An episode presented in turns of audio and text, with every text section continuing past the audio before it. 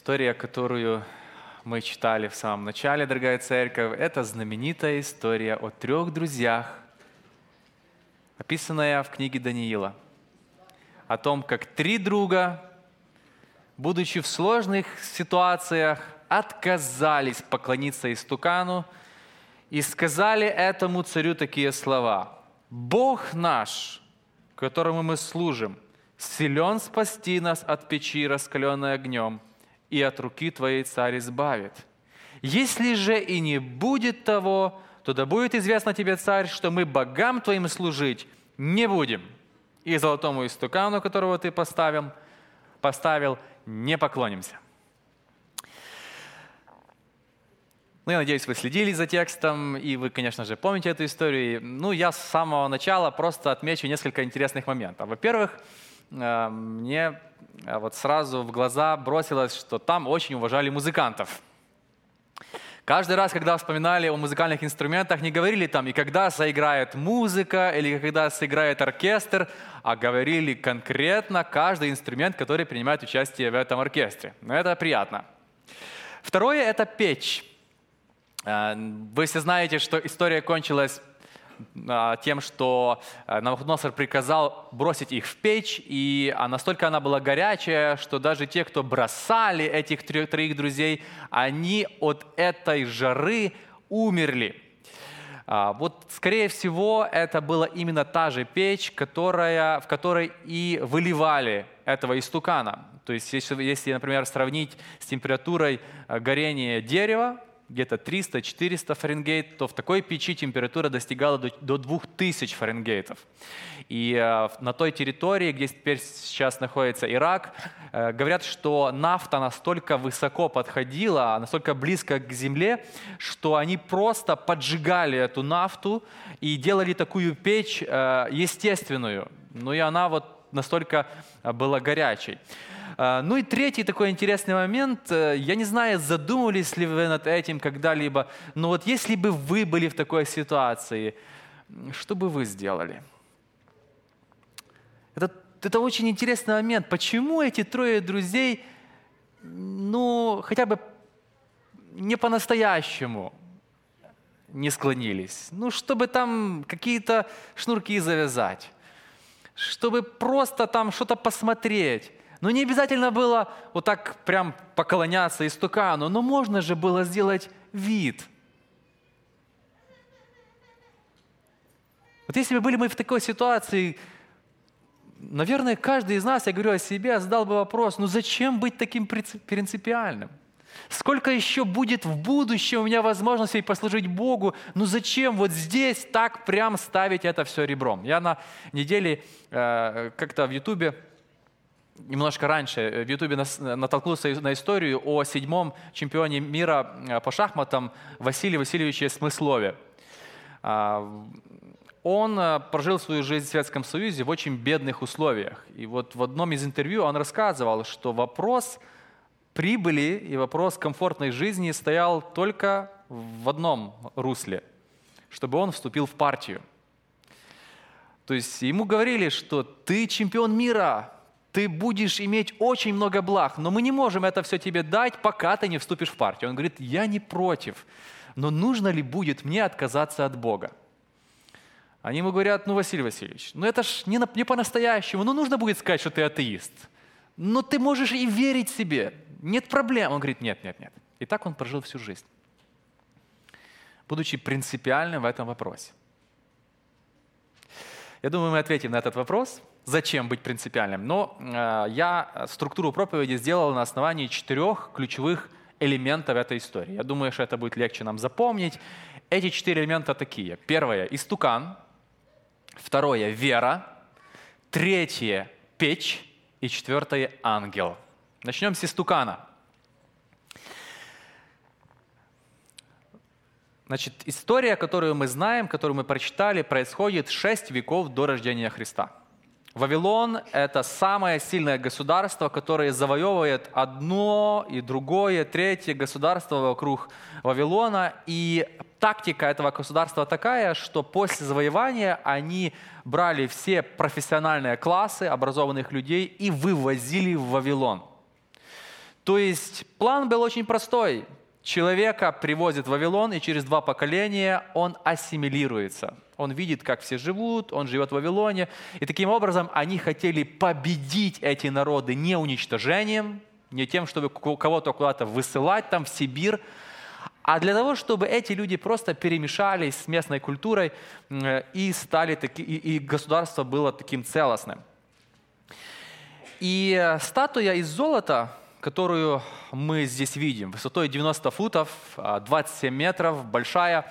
С одной стороны, это, конечно же, такой момент проверки на лояльность. Вы знаете, вот мы читали как раз, что на этот момент должны были приехать все представители стран, культур, все руководители, чтобы поклониться. И мы, согласно Библии, имеем большую уверенность, что даже Седекия, скорее всего, был на вот этом поклонении, потому что мы читаем в другом месте, что Седекия почему-то в это время поехал в Вавилон. Но вопрос все равно остается, а что же это было за статуя? Что это было за истукан? Кто-то говорит, что это, наверное, символ самого царя. Но с истории мы знаем, что именно вавилонские цари никогда не называли себя богами. Более того, вавилонские цари никогда не допускали, что к ним относились как к какому-то божеству с божественными почестями. Кто-то другой говорит, что, наверное, этот истукан, с помощью которого проверялась эта лояльность, наверное, он символизировал какого-то одного из богов вавилонских, какого-то самого главного. Но и это очень маловероятно, потому что, почему-то не написано имя его. Не написано истукан под названием вот такой. Подсказка на этот вопрос, она находится в 14 тексте. Смотрите, 14 текст. «Навуходоносор сказал им: с умыслом ли вы, Седрах, Мисах и Авденаго, богам моим не служите?» Очень интересно. Это первый важный момент. Истукан представлял не одного бога какого-то, истукан представлял всех богов. Что здесь говорит Навуходоносор? Он говорит, вот вы все с разных культур, с разных религий, каждый из вас приехал сюда, и у каждого из вас есть свой Бог и свое верование. Но у нас в Вавилоне ты можешь поклоняться своему Богу где-то у себя дома. Но на публике, в обществе ты должен принимать всех богов. Ты должен уважать и считать одинаково верной и одинаково правильной все религии и все боги. Так ты сможешь доказать, что ты не фанатик и что ты лояльный гражданин. На самом деле сегодняшнее общество, будь то Вавилон, Нью-Йорк, Сакраменто или Европа, оно очень похоже к этому подходу, о котором я сказал. Этот подход по-научному называется религиозный плюрализм. Вот я наведу некоторые такие практические примеры, как это работает в жизни. Вот представим себе, что вы бизнесмен. Вы зарабатываете деньги, и в этом мире, в этом обществе есть некоторые принципы работы бизнеса. Ты должен где-то как-то что-то украсть у государства, ты должен недоплачивать своим работникам. И общество говорит: да, дома или в субботу, или в воскресенье, у тебя может быть твоя вера, твоя христианство твое или какое-то другое, но если ты приходишь в общество, в бизнес, ты должен работать по тем принципам, по которым работает бизнес. Потому что это конкуренция. Будь то конкуренция в фирме, где ты работаешь с каким-то другим работником, или конкуренция между бизнесами. Если ты хочешь быть успешным, ты должен делать так, как все. Если ты себе решил, в церкви я как в церкви, а в бизнесе я буду так, как все, я буду недоплачивать, я буду жестким, я буду обманывать, где нужно, я буду обкрадывать государство, это означает, что вы поклонились истукану. Еще один пример. Очень много есть на эту тему исследований. Это тема добрачных отношений. Я наведу вам как пример одно исследование, но они все похожие. Взяли людей, мальчиков с 18 по 23 года возраст, которые имеют одинаковое образование, они все ходят в колледж, одинаковая территория, но они отличаются по одному признаку. Одна группа этих молодых парней выросла в обществе, в религии, в семье, где говорили, что секс до брака – это нормально, это хорошо, в этом нет проблем, а другая группа вырастала в обществе, где все говорили о том, что до брака секс невозможен. То есть благословение у тебя будет только если ты будешь заниматься интимными отношениями в браке. И вот что они увидели. Они сделали такой опрос, исследование, и получилось, что с первой группы, в которой в семье говорили, что это нормально иметь такие отношения до брака, лишь 23% являлись девственниками. А во второй группе, где все детство в церкви и дома им говорили, что это плохо, девственниками, людьми, которые не имели отношений, было 28% парней. 23 и 28. То есть разница 5%. С точки зрения социологии, это очень маленькая разница. Они почти одинаковые. О чем это говорит? Очень просто. Церковь представляет одну позицию по этому поводу, а культура представляет другую. И что этот молодой человек выбирает? Культуру. Логика вавилонской религии, которая описывается и в 11 главе Даниила, потому что это постоянная борьба, северный царь и южный царь. Логика этой религии: нет проблем, чтобы ты верил, но твоя вера должна быть личной, частной.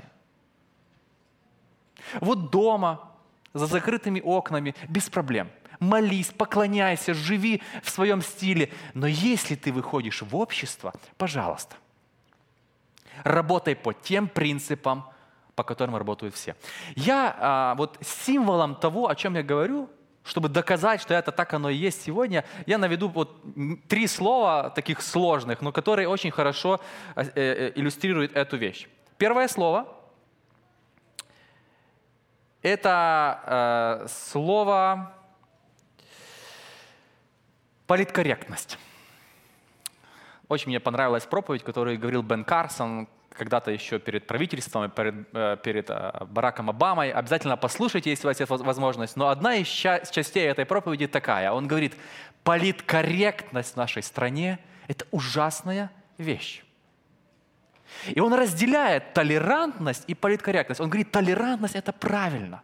Правильно уважать мысли другого. Правильно принимать человека таким, какого он есть.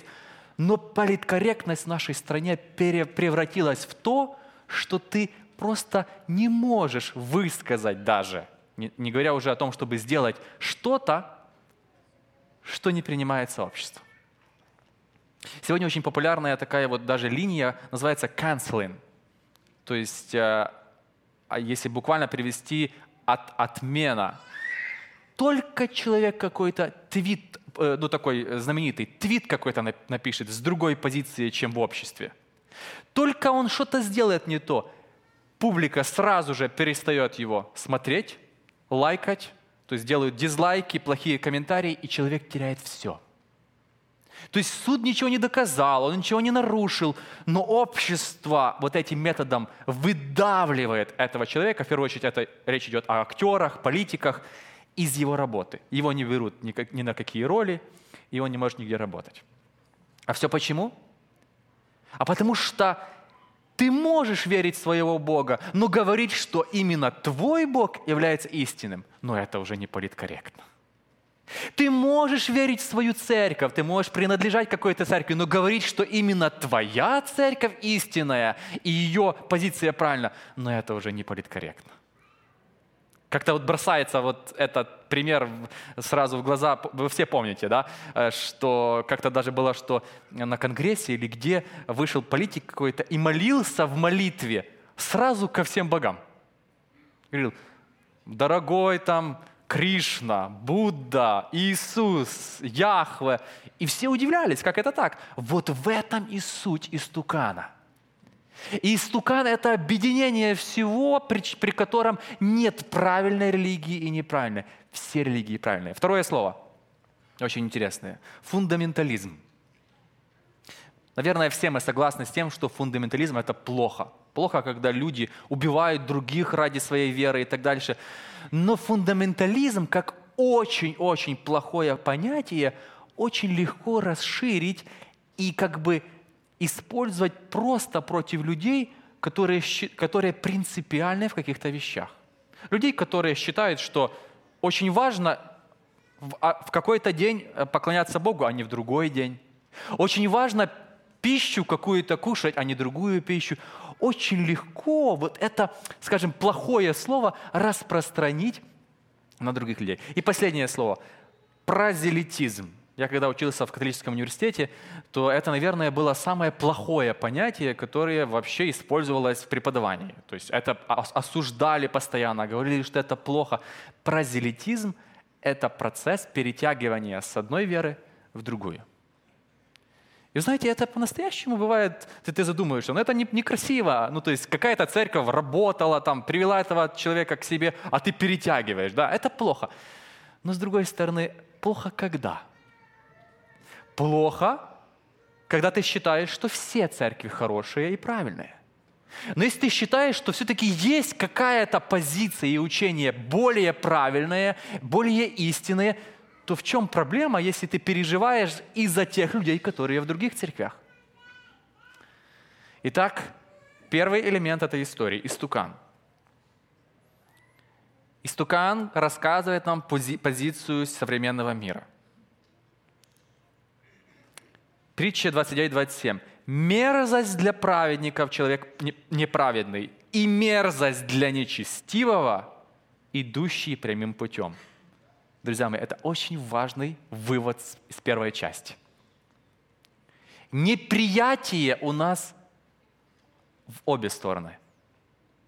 Не только христианам не нравится греховное поведение, но, согласно этому тексту, грешникам очень не нравится видеть праведников. И поэтому общество максимально при этой свободе максимально давит на то, чтобы твоя религия осталась частной. Пожалуйста, не распространяй свою религию на твое поведение в бизнесе, в отношениях. Пожалуйста, у нас есть страна, у нас есть свои правила, а церковь, религия – это твоя личная вещь за закрытыми окнами. Но в этой истории мы видим, что эти три друга, Седрах, Мисах и Авденаго, они были другими. Мы должны понимать, что эти три друга, они не жили в какой-то изоляции, они были на вершине общества, они делали то, что написал Иеремия в 29 главе, мы читаем. Они любили общество, они служили ему, они молились, но с другой стороны они сказали, но мы не будем поддаваться этому давлению. То же самое Даниил. Он говорит, я буду молиться, и я буду принципиально молиться с открытыми окнами. Я не буду закрывать окна, чтобы быть политкорректным, потому что я в молитве говорю «Единый Бог», а там люди будут проходить и будут думать, ну как, а мой Зевс, а моя Артемида, это что же Бог? И вот ты не политкорректный. Нет, Даниил говорит, я открою свои окна, чтобы все слышали. Это очень важный момент. Второй элемент. Второй элемент этой истории – это вера. Вообще, это очень такая красивая линия, которая идет через всю историю. Сначала мы видим веру Навуходоносора, которая растет. Во второй главе, когда Бог Даниилу рассказывает сон, а Даниил передает это Навуходоносору, написано, Навуходоносор приказал сделать благоухание, чтобы вот это было поклонение Богу. После этой истории мы читаем даже больше. Он дает повеление, что кто будет хулить этого Бога, пусть будет наказан, пусть будет убит. Потом в 4 главе мы видим, как дальше растет вера Навуходоносора. Но я хочу обратить внимание на веру этих троих друзей. Смотрите, что они говорят. Они говорят, мы знаем, что нас Бог может спасти. Первое. Потом они дальше говорят, более того, мы знаем, что нас Бог спасет. Ну уже все, ну ты уже сказал, Бог может спасти, и Бог спасет. Что еще дальше? А они продолжают. Они говорят, но даже если бы и нет, мы будем Ему верны. Это очень сильный пример того, какая правильная вера. Очень часто люди говорят, мы знаем, что Бог ответит на эту молитву. А когда кто-то говорит, но Он же может не ответить, мы говорим, значит, у тебя мало веры. Но в этом и есть вера. Потому что если вы верите только в свою повестку дня, если вы только верите в свои планы, ну тогда да. Но если вы верите Богу как тому, кто все знает, вы говорите, я полностью уверен в том, что Бог хочет для меня как лучше, поэтому я готов, что Он может даже на мою молитву не ответить. Это очень сильно. Как говорил один пастор, они были огнеупорными до того, как попали в печь. Насколько красивая фраза. Их вера была противопожарной еще до того, как они пошли в печь, потому что они сказали, мы знаем, Он может, мы знаем, Он сделает, но если не сделает, не проблема. Некто говорит, что я так верил Богу, я так Ему служил, а когда пришло время, что я Ему попросил очень важную вещь, Он мне не дал. Как я могу дальше иметь отношения с Богом? Но задумаемся, а как мы хотим, чтобы нас любили? Мы-то же ожидаем, чтобы любовь была, как в этом знаменитом мультике. Помните этот мультик, который спрашивает, а за что ты меня любишь? А он отвечает, что? Просто так. Когда мы женимся, мы ожидаем, что наш муж и наша жена будут любить нас независимо от того, насколько изменится наша внешность. Правда же? Почему же мы тогда не переносим это на Бога и не понимаем, что Бог ожидает любви и уважения, и доверия Богу, а не тому, что Он нам дает? Потому что бывает, что мы действительно не доверяем Богу. Мы доверяем Богу плюс, если Он нам даст деньги, здоровье, вылечит и так дальше, и так дальше. Луки 21 глава говорит, «Преданы также будете и родителями, и братьями, и будете ненавидимыми, и даже умертвят, но и волос с головы вашей не пропадет». Как так может быть? Как может быть, что человека умертвят, но даже волос с головы его не упадет? Очень просто. Этот текст говорит, что даже в смерти я готов верить Богу до конца, потому что в будущем, в вечной жизни Он за меня. Хорошо. Третий элемент. Элемент печь. Я думаю, вы уже запомнили, главная иллюстрация. Печь – это огонь, и огонь в Библии очень часто сравнивается с переживаниями, со страданиями, с какими-то проблемами. Я хочу сказать, что по отношению к проблемам в этой истории даже, ну и во всей Библии есть несколько важных моментов. Во-первых, страдания в нашей жизни неизбежны. Очень часто мы больше даже страдаем именно потому, что мы как бы стараемся думать, что ну у всех есть страдания, но у меня не будет. Итак, первый пункт, который Бог говорит о огне, с которого нужно отталкиваться. Страдания неизбежны. Очень красивый текст записан в Иова 5 глава, 7 текст. «Но человек рождается на страдания, как искры, чтобы устремляться вверх». Здесь очень красивая песня. Я думаю, кто с Буковины и западной конференции, он знает «Горить багаття в темноті, а искры гаснуть в высоте. И я дивлюсь на их полит». А там очень красиво в следующих куплетах «Дивлюсь на іскри вогняні і згадую минулі дні, коли в таких вогнях у кожнім місті горіли воїни Христа, але співали їх уста». Иов говорит, к сожалению, в этом мире, где есть грех, человек рождается на страдания, как эта искра, которая поднимается, а потом сгорает. Иисус прожил идеальную жизнь, но его жизнь была полна страданий. Почему же мы думаем, что у нас будет по-другому? Но есть второе. Второе, что говорит Бог о страданиях. Если вы верите, то страдания будут влиять на вас, как огонь на золото. 1 Петра 1, 6, 7. «О сем радуйтесь, поскорбев теперь немного, если нужно, от различных искушений, дабы испытанная вера ваша оказалась драгоценнее гибнущего, хотя и огнем испытываемого золота». Конечно, это сложный опыт, но Библия говорит, что бывает нам нужно зайти в эту печь, потому что печь очищает нас. Хотели ли бы вы знать себя настоящего, знать, кто вы? Хотели ли вы быть сострадательным человеком?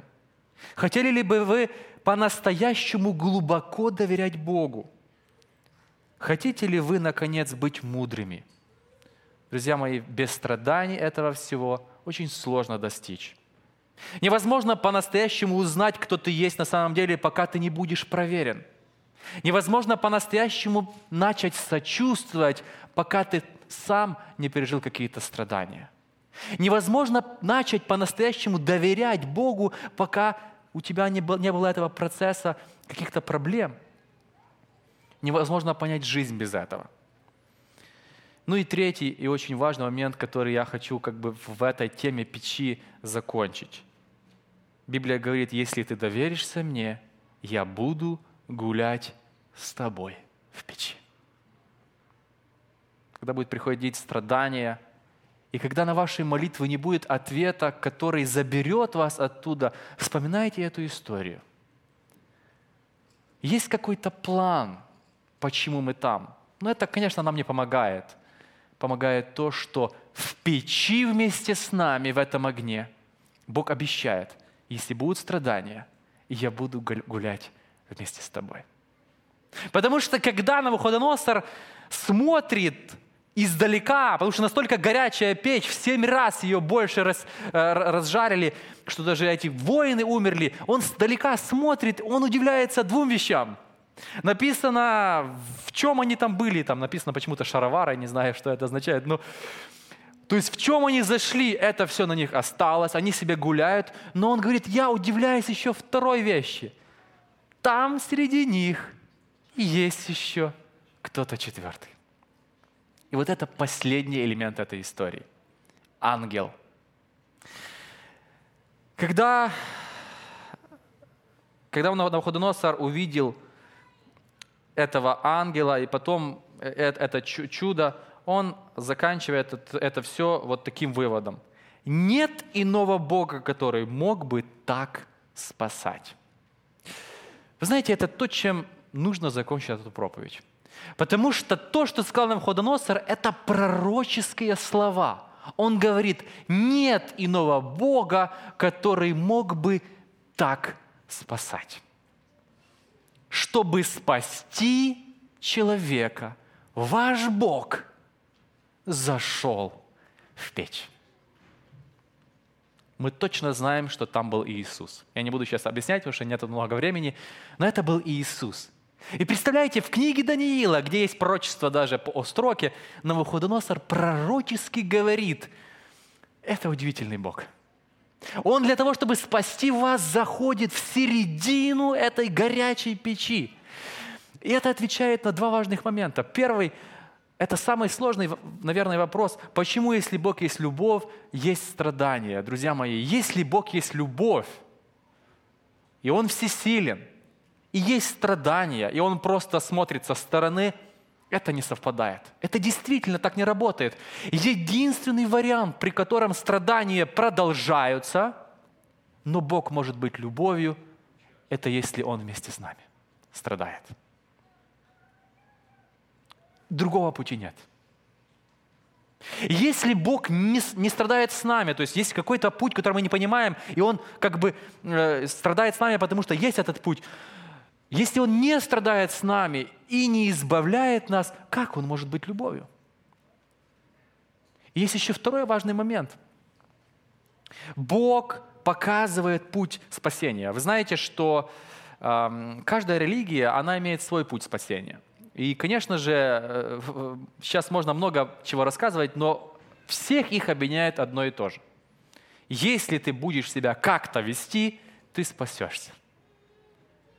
Независимо, буддизм, индуизм, это все религии так говорят. И как это получается? Получается, человек, который старается все это делать, он приходит к двум выводам. Или он разочаровывается в себе, он говорит, почему я не могу быть более праведным, потому что у меня продолжаются проблемы, продолжаются страдания. Или же человек начинает обвинять Бога. Боже, я же все делаю правильно, почему у меня есть страдания? Здесь мы видим совсем другую ситуацию. Иисус страдал не для того, чтобы я не страдал, а для того, чтобы, когда я страдаю, я становился похож на Него. Ибо нет иного Бога, который мог бы так спасать. Я в завершении расскажу вам историю, как мы проводили игру на следопытском лагере. На следопытском лагере у нас был такие станции разные, где дети подходили к разной станции, и там была какая-то игра интерактивная и какой-то опыт из жизни. Моя станция была последняя, там была гора с крестом.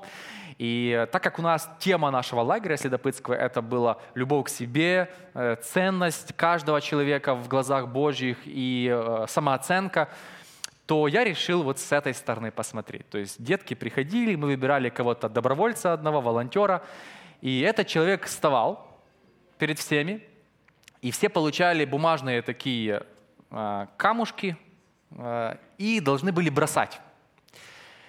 И вот когда я говорил 3-4, все детки начинали бросать эти бумаги в этого мальчика или девочку, а в этот момент я говорил разные плохие слова.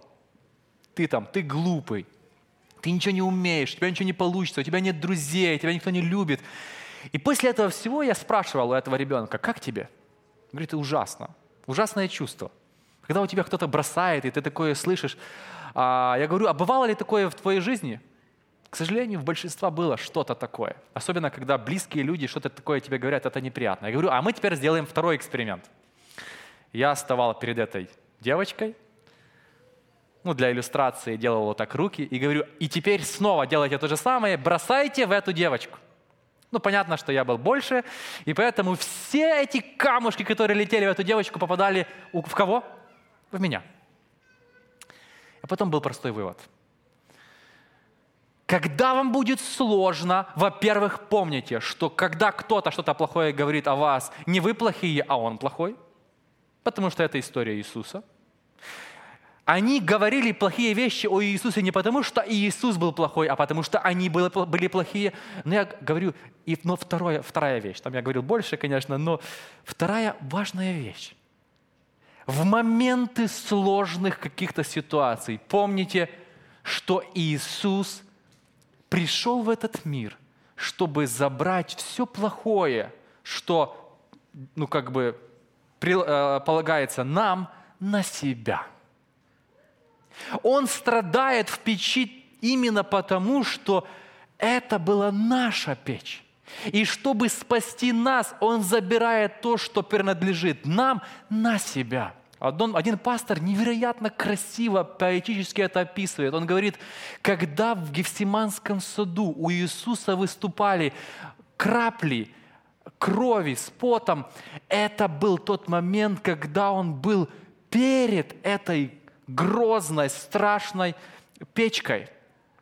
И жар этой невероятно раскаленной печи был настолько большой, что ты, пока еще даже не находясь в этой печи, ты уже чувствуешь, как у тебя выступает пот.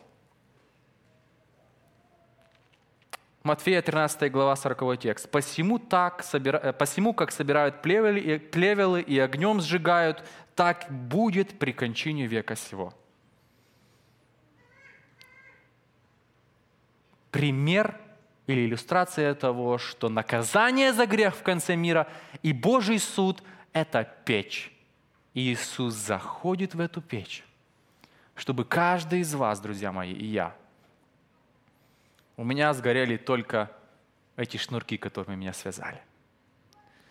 Чтобы моя кожа, моя одежда, мои штаны, мои волосы, чтобы они остались целыми. И Иисус заходит в эту супергорячую печь и сгорает в печи этого Божьего гнева на грех ради того, чтобы каждый из вас могли жить.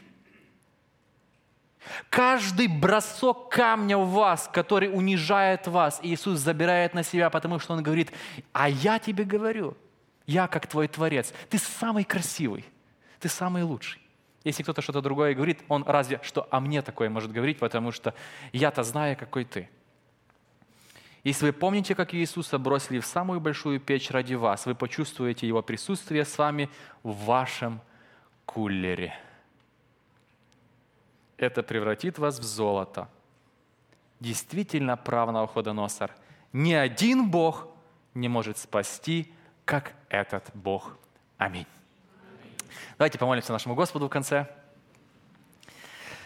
Боже наш дорогой, мы благодарны Тебе за эту простую житейскую историю, которая вдохновляет нас быть принципиальными, продолжать быть принципиальными, даже если общество давит.